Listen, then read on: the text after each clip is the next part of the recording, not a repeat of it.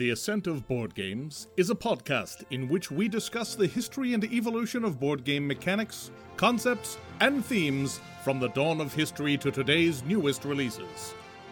We talk, we laugh, we pick on each other, and we occasionally get things wrong. But we hope to provide both entertainment and education to today's discerning podcast listener, you.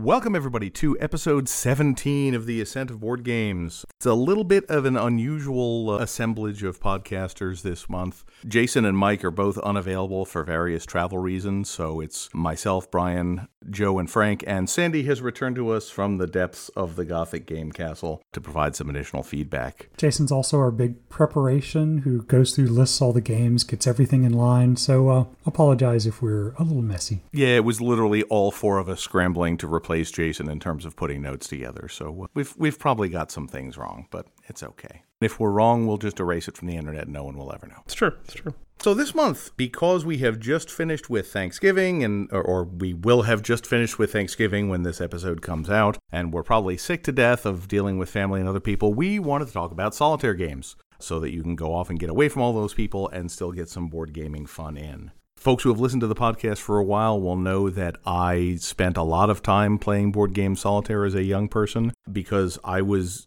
getting into board games before everybody else was, and I say that not to be hipstery, but basically to say that I had no one to play games with, so I spent an awful lot of time upstairs just playing both sides of a war game and that kind of thing, and that's fine. I'm an introvert, that works for me.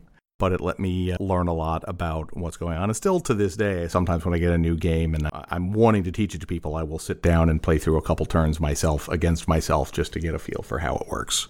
I really should do that. I mean, that is the thing I like to do. I don't often have time. Anyway, solitaire games go back a long way because there have been introverts around for a long time. When you say solitaire to your average American, especially your average non gamer, they are thinking of what are technically referred to as patience games. At least that's the European UK reference to them. We tend to call them solitaire card games. The most common one being Klondike, you know, the one where you have the row of seven cards and row of six cards and row of five cards, the one that you play on your iPhone or your PC or whatever. I'm not sure how many people actually play those with decks of cards anymore, but they could. Yeah, there's so many solitaire have, computer games. I have in my life done that. But... Yeah, no, I have too, because there are times when when there are no resources available. But yeah, those are what people usually think of when you say solitaire, and they sort of became popular in the late 1700s, late 18th century. Interestingly, they seem to become popular right around the time that cartomancy, the art of fortune telling with cards, also became popular. Huh. So I have this vision in my head of, you know, people who were telling fortunes and then, you know, their mom or the priest came by and they said, no, no, just playing a solitaire game, just nothing to see here. And the spread of cards really happened about that time. So yeah. There are two forms of solitaire that predate that. There's the classic peg solitaire, which if you've been to Cracker Barrel, you've dragged out that triangle and, and played with it. The original was like a French cross with 37 holes. But it's the same game. You're jumping, playing a version of checkers. Yeah, it's interesting. Like the first recorded version of that, there is a portrait of a noble lady with one of those games sitting beside her. So apparently, noble women were also really bored. They weren't allowed to do anything. Right. There's also possibly Mahjong Solitaire, which either dates from the Confucians' time or basically came over to the U.S. in like the 20s or 30s along with the mahjong craze that swept the U.S. about that time. Yeah, there is allegedly, at least according to the people that came out with the first mahjong computer game, something that is called Destroy the Turtle or Fishing for the Golden Turtle, which was an old game that was played with mahjong tiles. And of course, you can find plenty of references to it now, but it's not entirely clear if that was actually a thing that existed in China before but the computer game. If you played the old out. Activision game Shanghai, you know, you build a turtle, you pull them off. Match and, pieces, and match pull them away. yeah. I like Mahjong Solitaire a lot. Video game wise, obviously, that's where every human being, built in the last 10 years, 15 years, have played it. But like, I really like the visualization of it, and like, you can have all kinds of crazy patterns and everything. So, Although the first computer version of that was actually written for the Plato system, which nice. there's a book called uh, The Friendly Orange Glow, which is well worth reading if you're a computer geek. And yes, I've slogged through the entire 25 hour audiobook, uh, which was just fascinating. There's so much stuff I didn't know. Very cool. Computers, especially in the early days, didn't have much in the way of AI and didn't have much in the way of networking play unless you were on a mainframe. So solitaire games were a good thing. Plato fit. had extract. NetTrek. Plato is like the foundation of the internet. Sure. And how many people owned those? No one. Right. There's your problem. but in any event, uh, it was around 1980 when there started being some official for release games that were designed for a single player, particularly. Being the gamer geezer here, I guess the one I played a lot of was uh, Death Maze and its follow-up Citadel Blood. Both were 1979 and I think 1981 by Greg Costikyan from SPI. These were weird because they consisted of 100 counters, no maps, and some rules, and you had to buy your dice separately because it was the 70s and 80s. And basically, each counter represented a tile. You drew tiles to basically put the dungeon layout in little tiles. Whenever you got to a new room that wasn't a corridor, you rolled dice to see what you encountered, generated your monster table, lined them up like a JRPG, and then fought with some basic AI for the critters. And then occasionally there'd be a feature like a fountain you could drink from, treasure chests, so on. So it really was kind of just a random dungeon generator. Totally. And yeah, there were, he was going for D and D, and it was actually strictly a solitaire game. We sometimes played it with four or five, you know, split up the characters and do the D and D. You renegade. Yeah, totally. Another one that I just realized I meant to put on this list and didn't is a pair from 1980 called Caverns of Doom and Crypt of the Sorcerer. I may have mentioned them because they're a huge nostalgic fact. They were both from Heritage Games, and they were mostly a way, I think, for them to start selling miniatures. Basically, each game came with a handful of hero miniatures and a set of monster miniatures and a sort of little fold out map. You would travel the party around, and whenever you entered a room, you would roll a die to see which of the monsters were there. Had a real basic combat system. Crypt of the Sorcerer was a pretty small map. You just sort of went from the beginning to the end. I think there was one fork in the path where you could go a couple different ways. Real simple game, but uh, you know it came with miniatures and paints and a crappy artificial bristle brush. But those were the first miniatures I ever painted, and I still have fond memories of those games. How do they play? Basically, you pick your character. I think you're only playing one character at a time Maybe two. maybe but two yeah. i'm not sure but basically you you move a certain number of spaces a turn and when you would go into a room it would like all right go into this room. If you roll a uh, one or a two it's a skeleton warrior a three or four it's a skeleton archer five or six it's an orc. And then you would have a little fight with it and maybe you would gain some treasure hmm. and and go on from there. The temple of doom was a little bit bigger. You could actually connect the two of them together Oh, for yeah. for an epic you know three page adventure. But that was another fun early one. And again in the sort of dungeon crawl mode. Yeah, Grenadier did one that was kind of a ripoff of it, since Grenadier was the other big miniatures manufacturer at the time. Theirs had this vacuform 3D dungeon that was absolutely Ooh. well, it looked like a basic insert, but it was awesome at the time. Sure. And what was that called? Uh, too hard. I'll have to look it up. Uh huh. See, if you're going to cite things, you're going to need to have your sources. Alert the media. We've found something Frank doesn't know. So a game that is functionally a single player game, even though it has rules for playing with multiple people, it's a shared experience in a lot of ways, is Sherlock Holmes Consulting Detective, designed by Raymond Edwards, Susan Goldberg, and Gary Grady, published by Sleuth Publications. And kind of all the games in the Consulting Detective series and Mythos, Tales, and kind of all of its followers are functionally solitaire games. Even like the new game Detective, right? They're all solitaire games, and you can add on mechanics that make it feel like not a solitaire game, but they're all functionally solitaire games, right? You're solving a mystery. Hey, solving a mystery with more people is generally more fun. But like in Sherlock Holmes Consulting Detective, I don't even think there are different rules. Do you actually take turns or you decide everything as a group? I don't actually know how the solitaire. you take turns as a You take group. turns, yeah. Yeah, Yeah, but you're still kind of working cooperatively, Yeah. yeah, totally. It is really a solitaire. getting more brains. Yeah, exactly. Yeah.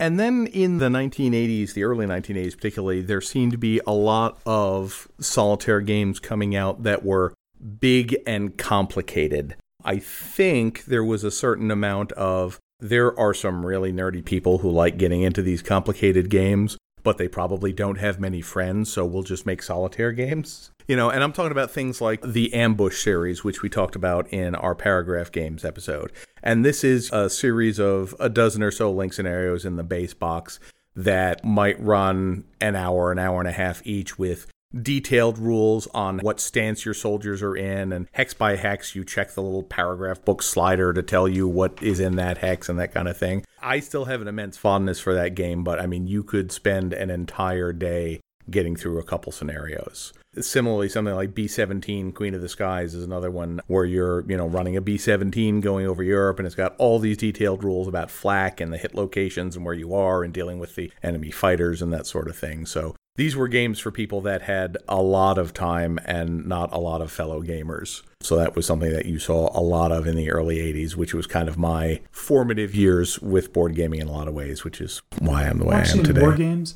they were often rated on solitaire suitability. Mm-hmm. And, you know, some of those games were 20 plus hour games just for a single game. Yeah. And so that was kind of a thing. Yeah, you have to be available because even then, it was not always easy to get your same group of friends together on a regular basis to play an ongoing campaign. How many months have we been spending to get to chapter three of Middara so far, Joe? No comment. No, no, it's too painful to think about. We had to stop listening to the audio because the audio is taking too long. There's a lot of audio in that game. Anyway, we digress. Often. Yes, often. that's sort of 90% of what we do. Then there was sort of a, a dry spell for solitaire games. I think a lot of the, the World War II based ones did okay, but not enough for a lot of game companies to say, yeah, let's jump on that and make a, a bunch of really crunchy solitaire war games. I think the next big one that we found on our list that wasn't just a solitaire game but had a dedicated solitaire rule set was Agricola in 2007. This is Uwe Rosenberg's game from Lookout Games and Z-Man Games and a bunch of other publishers. It was a fairly heavy euro at the time. We always refer to it as the game about the plight of the subsistence farmer. I mean, it is. You're desperately trying to survive. It's an unusual game, and it was certainly unusual at the time because it wasn't about how awesome you could do a thing. It was like, hey, can I survive till next winter? Measuring survival as score mechanics. But I imagine if they released the game today, you'd have like people die. And it's just right on the edge of everything being awful. Right? but like, it's not colored that way. So like, if you go look at it, right, it doesn't speak that way. But I always like that when you play it, you feel like you're a subsistence farmer. The game is in some part toil, like intentionally. Uh, not in a bad way. It's just like it's fascinating how it kind of represents everything with that specific toil. Yeah, and all the art is very brightly colored and cheerful, and you know, oh, oh, the happy bucolic life of the rural farmer. But in that, you're living right on the edge. But anyway, Agricola is obviously best known as a, as a multiplayer game with a, a million, you know, variants and expansion packs and decks and that sort of thing.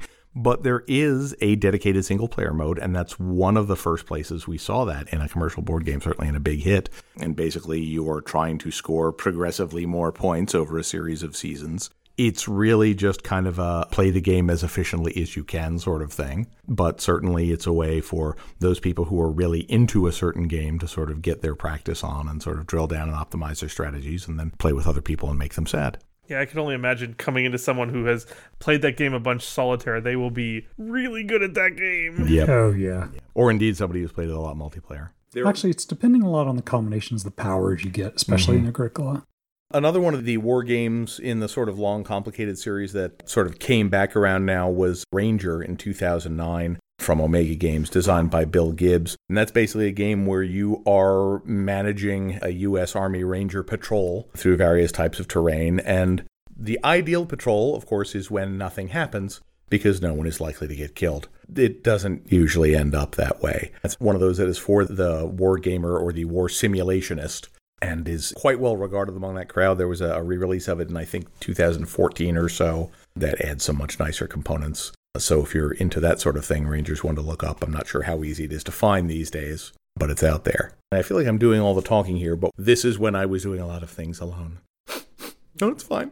But uh, Nemo's War uh, was originally released in 2009. The original version was uh, fine. It was clearly done on a small budget. Yeah, Victory Point Games did a lot of small press, tiny, and gradually they've started taking some of their better, more complete games and doing full Kickstarters to get them Yep. like nicely printed. Yep, and that's what happened with Nemo's War. This is a Chris Taylor game, by the way. In 2017, there was a Kickstarter for the second edition of Nemo War, which I have and which is lovely. Big board, really nice components, high quality stuff. The premise is that you are playing Captain Nemo from 20,000 Leagues Under the Sea, and it harkens back much more to the novel rather than to the Disney film. And you know, you're traveling around the seven seas, finding treasure, sometimes sinking surface ships if they're jerks or if you're a jerk. It's interesting because at the start of the game, you can sort of choose what kind of Nemo you want to play. Are you interested just in exploration and science? Are you trying to overthrow the surface powers? Basically, you get a different set of victory point scales for the various things you can explore, discover, unearth, sink, depending on what your focus is. Yeah, Nemo in the novels was not quite as nice as No, Disney not a not a real friendly guy.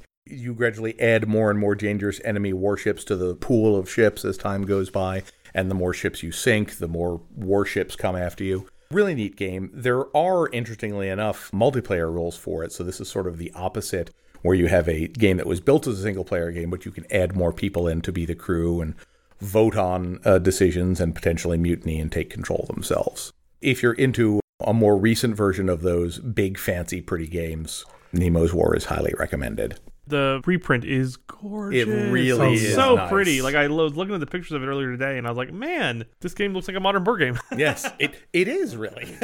Chris Taylor's like a designer who worked on some of the Fallout games. He's a video game designer Oh, okay. who occasionally breaks into board games, and I think that was his first, which is Uh, that is a strong opener if Oh, that's yeah, your first board game. And then the last one I wanted to mention from this period is sort of the opposite of Nemo's War. It's a very small and compact one called Friday by Friedemann Friese, published by 2F Spiel. It's an interesting little deck builder. Basically, you're Robinson Crusoe, a theme we'll come back to in solitaire games. And you are basically trying to build up enough strength and equipment to defeat the pirate ships that are keeping you from getting off the island.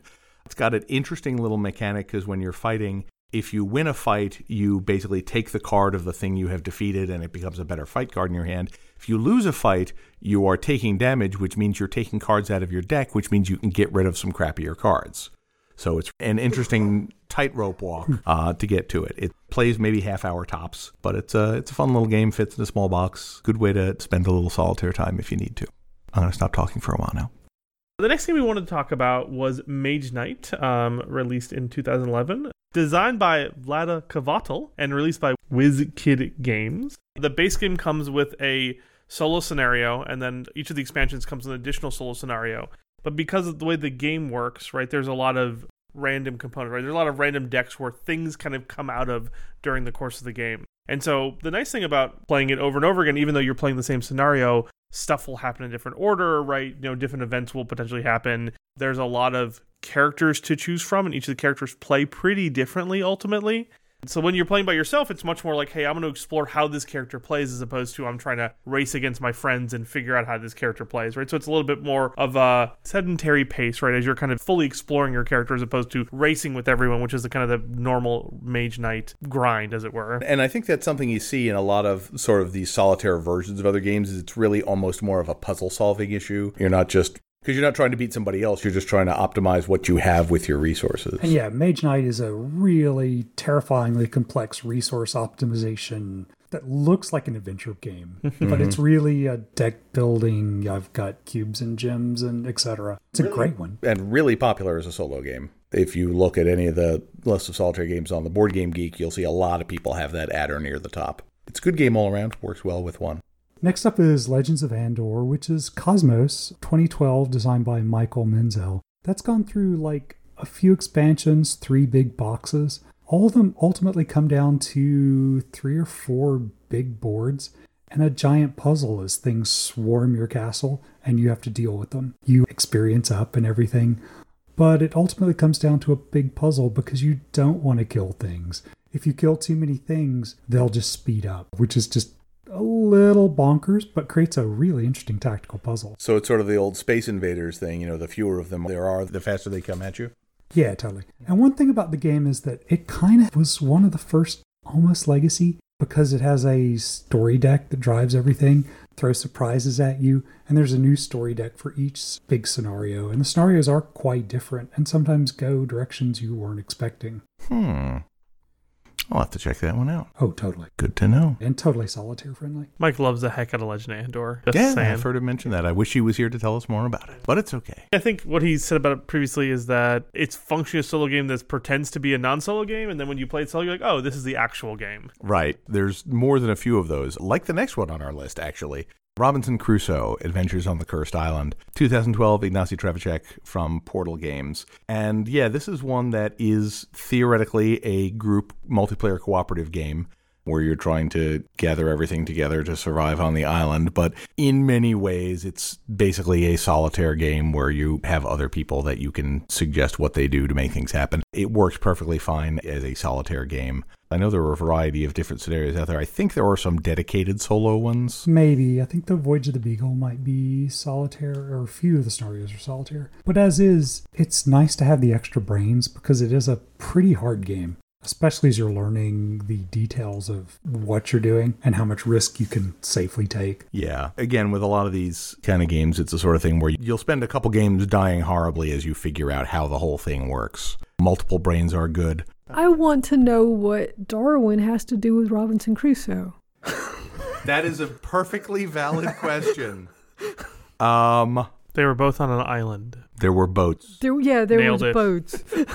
They did a weird Voyage of the Beagle with different islands that obviously he got stuck on and abandoned. I don't remember that part really. Yeah, no, that, that wasn't in the book. I guess they thought, oh, we have some good mechanics. We'll just expand on that. And who's another famous person on a boat? Got it. I didn't know that they started collecting animals and stuff. I missed that part. Well, I mean, Crusoe did, but he was mostly collecting animals to eat. yeah, well, So he would not die. Yeah. You're not wrong. Robert's Adventure, Adventures of the Cursed Island, Voyage of the Beagle, weird game. Just like weird, weird theme, strange theme, very strange. I'm kind of waiting to see if the next one is Robinson Crusoe, Blackbeard's Treasure. Just, you know, stuff it all in there. It's it's people on boats and islands. Robinson Crusoe surviving the Titanic. There is, in fact, a Robinson Crusoe King Kong scenario. So uh, Oh, there we excellent. go. that was an island. there's a Treasure Island one. Okay, so there's just basically anything with people on an island. I think is fair game here. We just call it Robinson Crusoe because uh, that's the name. totally the ka-ching factor. Yeah, setting in. no, I'll, I'll buy that. Name recognition. Apparently. One more of the little solitaire games that recently came back on Kickstarter that I just recently received is a game called Maquis. It was originally done in 2013 by Jake Staines from uh, Side Room Games. And basically, you are playing as the French resistance during World War II in Paris. Basically, you have two missions you have to accomplish by the end of the game, and it's a matter of placing your resistance workers in certain locations, and then there are patrol cards that come up where the Parisian police and or the Germans will come in in certain locations. And while there are a lot of places where you can go on the map to get resources, you have to be able to trace a path back to your safe room at the end of the turn. And since you place, they place, you place, they place, there are times when one bad card draw will cut off and like get all of your guys killed. So it's a it's a tough little balancing act. I think I like it. I've only played it a couple times so far, but it seems to be a good one. So what kind of started happening in the mid 2010s is a lot of games came out where they started caring about solo play. So before this, right, you'd have Mage Knight and Agricola, right, kind of like early adopters of like, well, look, hey, let's make it so that everyone can play this game, even a single person. But that as you come into the mid 2010s, right, you see a fair number of games and a lot of heavy games that we've talked a fair amount about on this podcast have specific solo modes or can be played in a solo fashion. The first of these games that we found was Legendary Encounters Alien, and kind of the entire Legendary Encounters series, right? Also known as the good ones. Uh, also known as the good ones. Because in Legendary Encounter games, you're playing against a specific board setup. You were struggling and trying to win against that board setup, do whatever the specific missions entail, right? As opposed to the base Legendary games where it's a the base game is a cooperative game.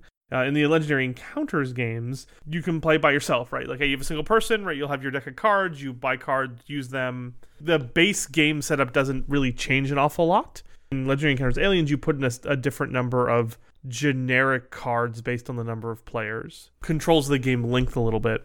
But above me on that, the, the game plays exactly the same as one player as multiple players. And there's a lot of good theme options in there. So if you're looking for something like that, you can probably find a Legendary Encounters game that will work for you. If you do look up a Legendary game, make sure it has the word encounters in the title because otherwise you will be sad. That is true.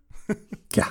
Another thing that happened around that same time period is Jamey Stegmaier of Stonemaier Games has started adding to most of his games what is called an automa player, which is basically a deck of cards that simulates another player. So you can use those if you just want, say, to add a fourth entity to a three player game, or you can use it to play a solitaire game. Um, one of the first expansions for Viticulture uh, in 2015 was, as far as I remember, the first Automa game that he did, but he has since put it in There's one in Scythe, there's one in Euphoria, There's one in Tapestry. there is one in Tapestry, there's even one in Between Two Cities. There's a lot of them out there. What? There's one in between two Yeah, cities? I- I- it, it doesn't seem like the kind of game that would lend itself to that. That's super weird. Between Two Cities, if you haven't seen it, is basically sort of the anti Seven Wonders in that you're building a city with the neighbor on your left and a city with the neighbor on your right, and you score whichever of yours is lower. So you want both of your cities to be good, but not enough that your neighbor on the other side is going to do better than you are. The Automa design is interesting because often they don't actually play as a player, so they don't have full AI. Mm-hmm. They just represent your interactions like there was another player playing. So they often don't set up boards. They just, oh, this is how they screw with the main board and change the thing. Yeah, this is the results of their actions. Yeah. It's interesting because in most cases, at least in the Stonemaier games, Jamey has a separate designer who is doing the Automa deck. Morten Pedersen is the guy who has done most, if not all, of the Automa rules for Stonemaier. And that's kind of his thing. So basically, Jamey Stegmaier and the other designers he works with get the core rules down. And then Morten basically goes in and says, All right, how is the best way to simulate another player with this with a deck of cards and maybe a couple other components? They're really interesting from a game design standpoint. So if you're a game designer and curious about these things, it might be worth going through one of those decks and pulling it apart a little bit to sort of see what the logic is behind it. I think it's a really great feature. I mean, obviously, I'm a fan of single player games. It's a, a useful tool to have out there. And again, if nothing else, it gives people more ways to play your game. And that's good. Are these decks stacked or are they random? Randomized. they're yeah. pretty So, random. so it's basically sowing chaos? Depends. It reacts to the board state and everything. It's actually pretty bizarre. Yeah, it's like, you know, it will move against. You have a choice of three people to go after. Whoever has the most points right now gets an attack on them. Or sometimes it's just randomly going to the nearest supply of stone or wood and or whatever. suck things off the board. You're still, to some extent, playing a solitaire game, but you can't rely on what's going to be available when you get there because there's another entity trying to get them. And yeah, they have difficulty levels. There's a surprisingly uh, sophisticated amount of logic going on in there just from the deck of cards. Yeah. At least the sort of games that we tend to play are the home versions of escape room games. And I've bought all of them, basically. and Sandi and I play all of them. So we're going to hope to give you an overview of at least the lines, which ones are good, which ones have certain kinds of styles. There are really five big producers of these. Yeah, and they all started virtually simultaneously. Oh, yeah. As soon I- as I escape rooms became a thing. Yeah, like the real world escape rooms reached a certain critical mass, and then all the game publishers are like, we can put that in a box. And they all did. Yeah. I think really the first ones to come into the US were from Think Fun Toys, and they were called Escape the Room Secret of Dr. Gravely's Retreat. Probably gravely. Gravely. Yeah, you're right. it's Gravelly Dr. might mean he just talks like this. He's actually a oh, nice guy. And typically, the way this one works is you have a dial that you spin to represent your three combination of things, and it'll give you a symbol to indicate. And if it matches the symbol of one of your envelopes, you can open an envelope and pull out more pieces. There are a lot of puzzle pieces. There was some string and paper folding in that, some bizarre rope and knot puzzles. And are these usually timed? Yes, totally. Okay. Um, so yeah, it's typically the hour. Some of these you drift into an hour and a half as they've gotten more elaborate. These are okay, but they're a little dated. The puzzles are a little simple, but they're, that one's a reasonably solid one. I think the next one to come out in the US were actually Escape Room the Game. This one is probably the most prolific one and easiest to find on the toy shelves. The base set comes with a big electronic thing with a bunch of keys that you have to physically put the keys into the lock and it keeps track of which one you're doing somehow and says if it's right or wrong. Computer magic. computer magic yeah. The weird part is that it's actually i think the worst. Um, it's by spin master toys. It has the lovely prop, but it was not as fun to do. and yeah some of them have been okay but some have just been wonky and that doesn't make sense. They did a little vr that comes with a phone vr google cardboard thing you have to look around your submarine and stare at stuff but their puzzles are really non-intuitive our friend sean molly refers to them as guess what i'm thinking puzzles mm-hmm. which is just the death of one of those Yeah. Meanwhile, while we were looking at our and wailing over what we got in the US, the Germans and French were working on it.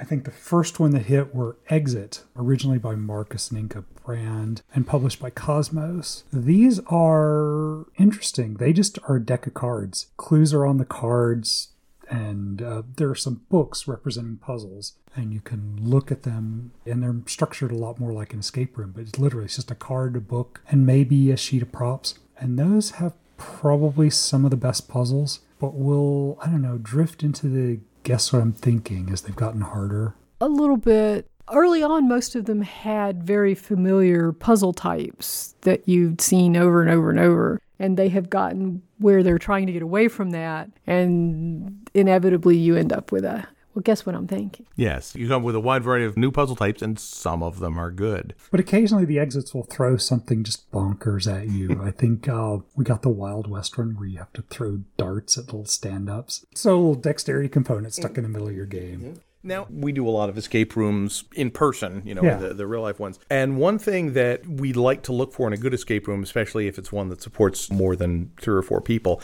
is the sort of thing where you've got multiple puzzles going on at once, where you can have some people working on this, some people working on that. Are these more kind of single threaded, like here is your thing, you solve that, here is the next thing? A lot of them, I think, are single threaded. Occasionally I've seen a couple that break up. We've done several that you're working on something different than what I'm working on.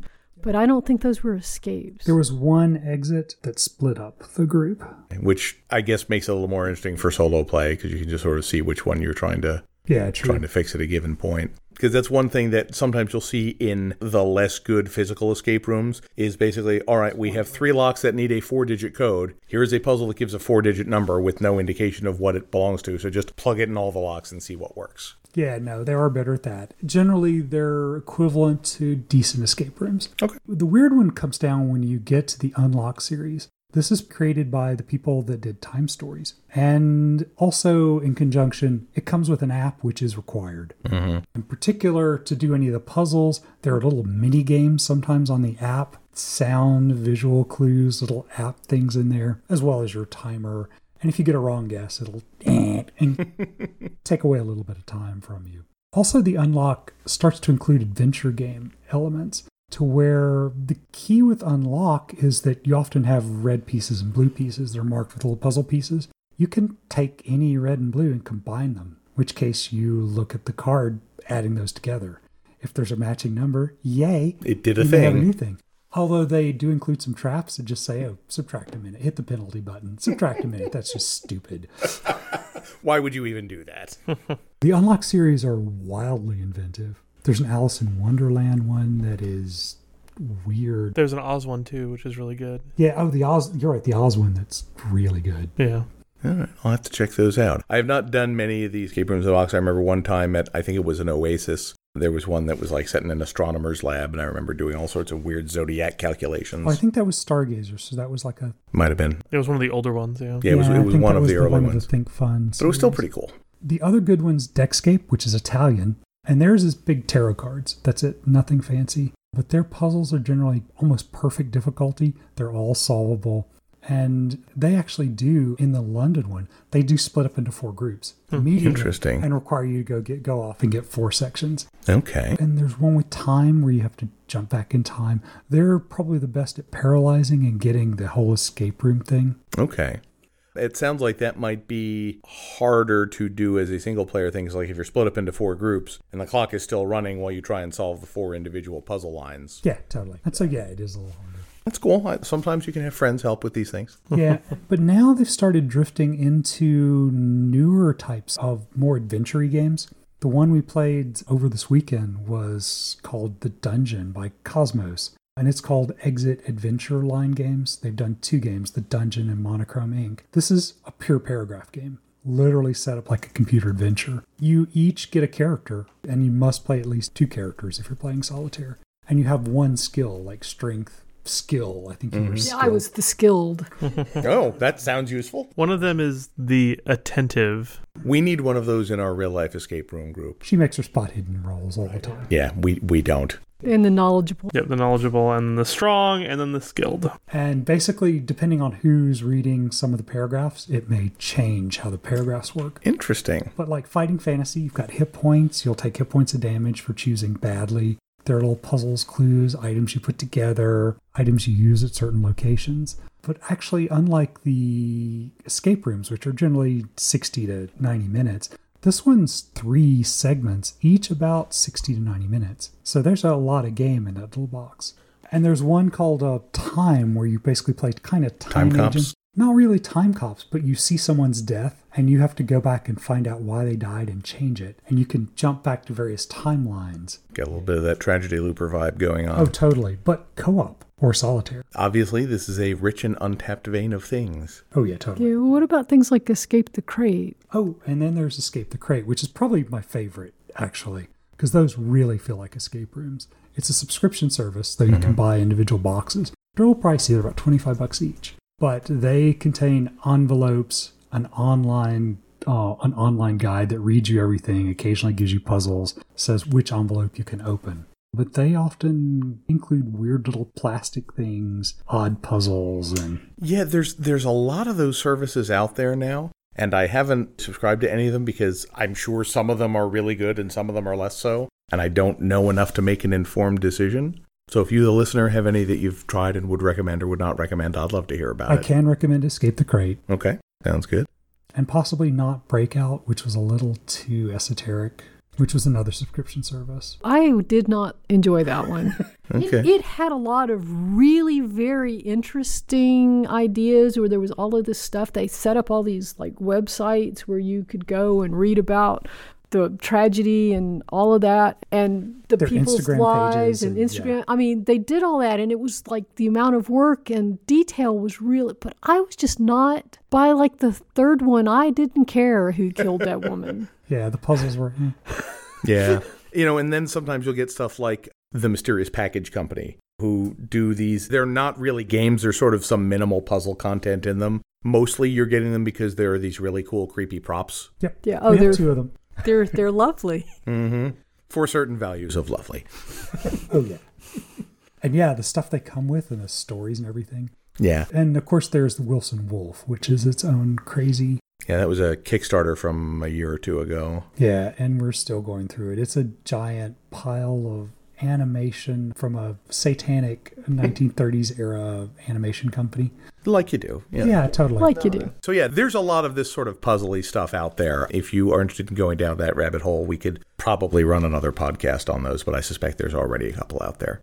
On Mike's behalf, I feel like we can't let an episode go without mentioning Arkham Horror, the card game. I'm not going to spend a lot of time on it because none of us love it as much as Mike does, but it's one of those games that is designed as a multiplayer game, but you can certainly manage it solitaire just by playing a couple characters.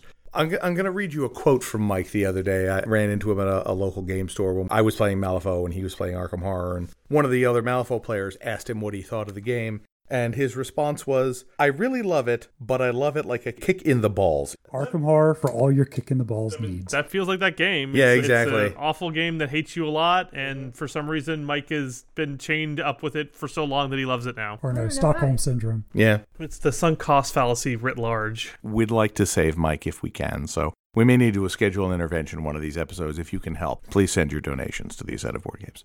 And then we get to the stage where, more recently, in the last few years, you're getting a lot of multiplayer games that have a dedicated solo component. In addition to all the Automa stuff we talked about with Stonemaier, Terraforming Mars has a, a good solo component where you're basically just trying to maximize your score within a certain amount of turns. Spirit Island has a mini version where you're basically playing the game as one player, and it works the same way as the rest of the game does. You're just playing it on a single tile. Yeah, you just add more tiles for more players, and so it scales naturally down to one, which is pretty clever, right? So you can just play with one, play with two, three, or four. Eventually five once I release the fifth board, but And still get your ass kicked. and Well, still get your ass kicked. Yeah, I would imagine that playing it single player with some of the spirits is probably nigh on impossible, which would be fascinating for someone who really likes a puzzle with a fair amount of randomness to it. Mm-hmm. Or if you don't use the event cards, not a lot of randomness to it, depending on how much randomness you want. And even Gloomhaven, that epic that many of us love so much, has a series of solo scenarios for each class, which are really almost more like puzzles for each Oh, yeah. class, using your custom abilities in weird and wonky ways to get some fabulous loot. You can sort of thread those in with your multiplayer campaign if your other people can't show up. Go in and get yourself some bonus loot that you can taunt them with. Oh my god, the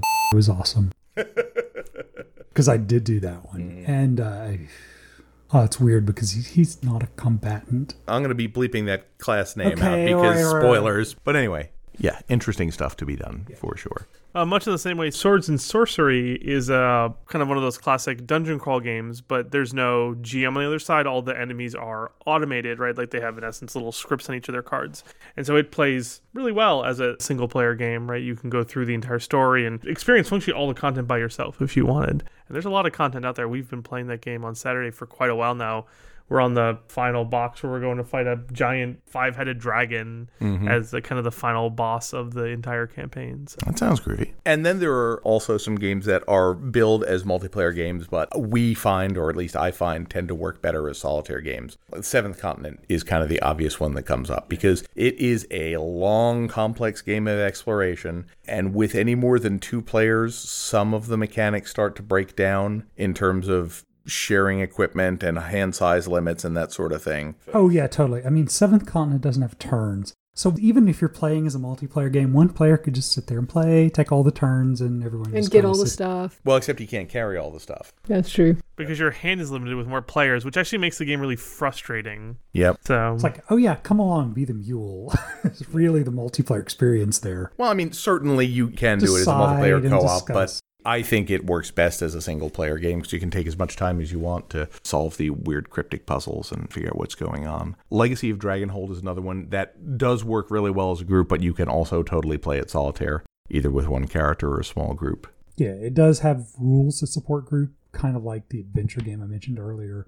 You have a certain set of skills, and you have to choose a person to go after each encounter. And if you don't have the skills, oh, so bad for you. You're gonna get hurt. Yeah, I love that system so much, but it is just a little bit annoying every time. It's like, my thief chose which way we went last time, and so now we have a room with a lock chest in the corner. Oh, no, I'm sorry. The thief can't do anything with that lock chest in the corner because he's tired from choosing which way we he's went. sleepy, Yes, so now the warrior has to smash it open with his axe and break everything that's inside. as he does. It gives it some flavor. It's just a great story. So if we haven't convinced you to buy that one yet from all the times we've talked about it, I will try again. Go buy Legacy of Dragonhold. Yeah, it's a game that keeps going, and regardless of how badly you screw up, the game keeps going. Mm-hmm. Sometimes hilariously. Yes.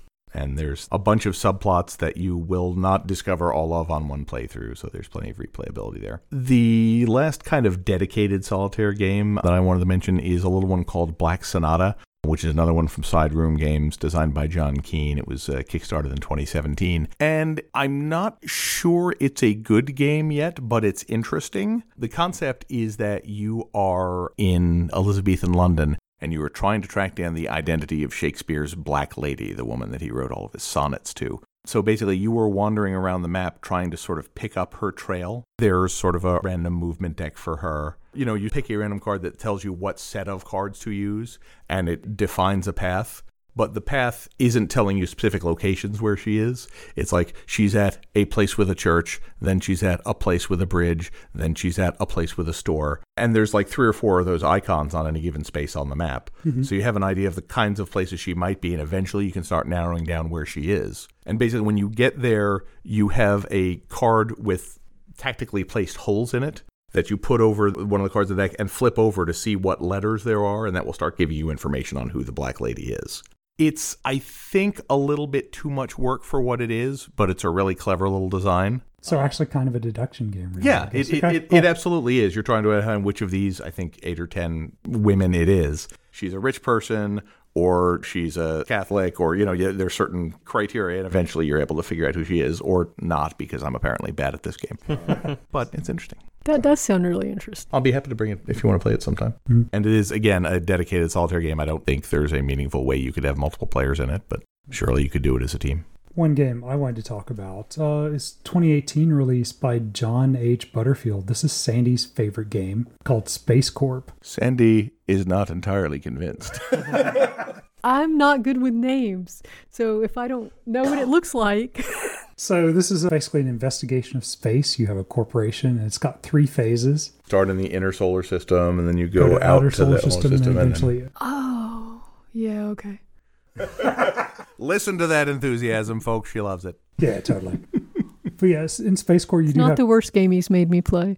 Now, I need okay, you to tell me. wait, wait. What is the worst Yes. game I've made you play? It's going to be hard to narrow down. There I'll may be an episode in this. Yeah, I'll have to think about that. All right, in a minute. fair enough. but not Space Quest. So yeah, you have actually three separate boards representing the phases of your interstellar universe. And it's a fairly simple game. You the math to get to a place is very easy. You basically play cards to build up your strength in terms of how you move, how much you can explore, and how much you can deal with things. And dollars aren't a thing you worry about. They're just victory points. At trillion and that's it. You basically explore. You go to a planet, it has some resources on it if you're and the first one to get there. Produce between other phases, you can only keep like one thing as well as your infrastructure. You can also use the infrastructure of any player in the multiplayer, which is weird. So one person could be good at engines, and you need to do an engine thing this round, Mm-hmm. and you use their stuff, but they get a card as Yeah, you, payment. you, yeah, Yeah, you, you like pay them for it to some extent. But uh, it was originally designed as a solitaire game. I can see that. with basically you playing against the other corporations, which also have a more random force, as well as some more vicious aliens that take place. And there's a separate deck driving the solitaire game. I could see that because it sort of harkens back to some of the B 17 ambush thing where you've got a big, long, complex system that, and it's not that complex, but again, there's a lot of depth you can go into that you may not have other players who are sufficiently interested to spend that time on it. Totally. Yeah. And if you look at the Ambush series, John Butterfield was a designer on Ambush. Brilliant! So yeah, call kind of callback there. All right, cool. You can also, with the Mechanical Cats expansion to Root, you can play Root single player against the Mechanical Cats. Okay. That seems like it'd be really hard, right? We did a three player game of it with three factions against the cats, and that was pretty challenging. So I imagine by yourself it'd be really challenging. I'm guessing it has some kind of balancing mechanism. For the number of players. It does, think it so. does, Okay. it does. But like, But I mean, still, like if you were just going to be the renegade, Uh, that one actually probably wouldn't be that hard because it's really easy to get points as the vagabond, like really vagabond. easy. Yes, so, thank you. All right, cool. Actually, I don't think it lets you play the Vagabond against him. I mean, you can do whatever you want. Uh, It's your true. game. Yeah. Okay. I think by default, right, it recommends you play the birds or the. There's three factions it woodland. recommends: The the woodland, woodland, the the lions. lions, and there's one other. I think it recommends One, one of the expansion ones. You want the expansion races? I think the lizard cult maybe against the, wow. the cats. Okay. So all things my cats drag dead into the house Yeah. Is, want their are the ones who Yeah, totally. But yeah, so like we said, almost any game can be made into a solitaire game if you try hard enough or have multiple personalities. There are some like deduction games like Code 777, really bad as a solitaire game. That's true. Uh, Mysterium, really bad as a solitaire game. But if you're committed enough and lonely enough, you can make almost anything into a solitaire game. If there are favorite solitaire games of yours or games that you have made into solitaire games, we'd love to hear about them. As always, we would love to hear your opinions, your commentary. We would love to get a review on iTunes if you have the time to do that, because that makes our lives a lot easier. And we need stuff voted for on the poll of what episode to do next. This was one of, I think, our top. Yeah, one. this was this was our leader for a long time, so apparently I'm not the only person out there who has more time than friends. Mm. We're looking forward to seeing what you guys want to hear us talk about next. Our next episode on January 1st should be our year-end wrap-up, so that will give you an idea of what we've been rambling about all this time and all the stuff we haven't had time to talk about. So until then, happy holidays, and we'll talk to you next month. Have fun. Happy holidays. Bye. We hope you have enjoyed this episode of The Ascent of Board Games, which is protected by the Creative Commons license. Opening and closing music is Evening Melodrama by Kevin MacLeod via Incompetech.com. Full details can be found at ascentofboardgames.com. Please share, like, subscribe, review, and comment on this podcast. And thank you for listening.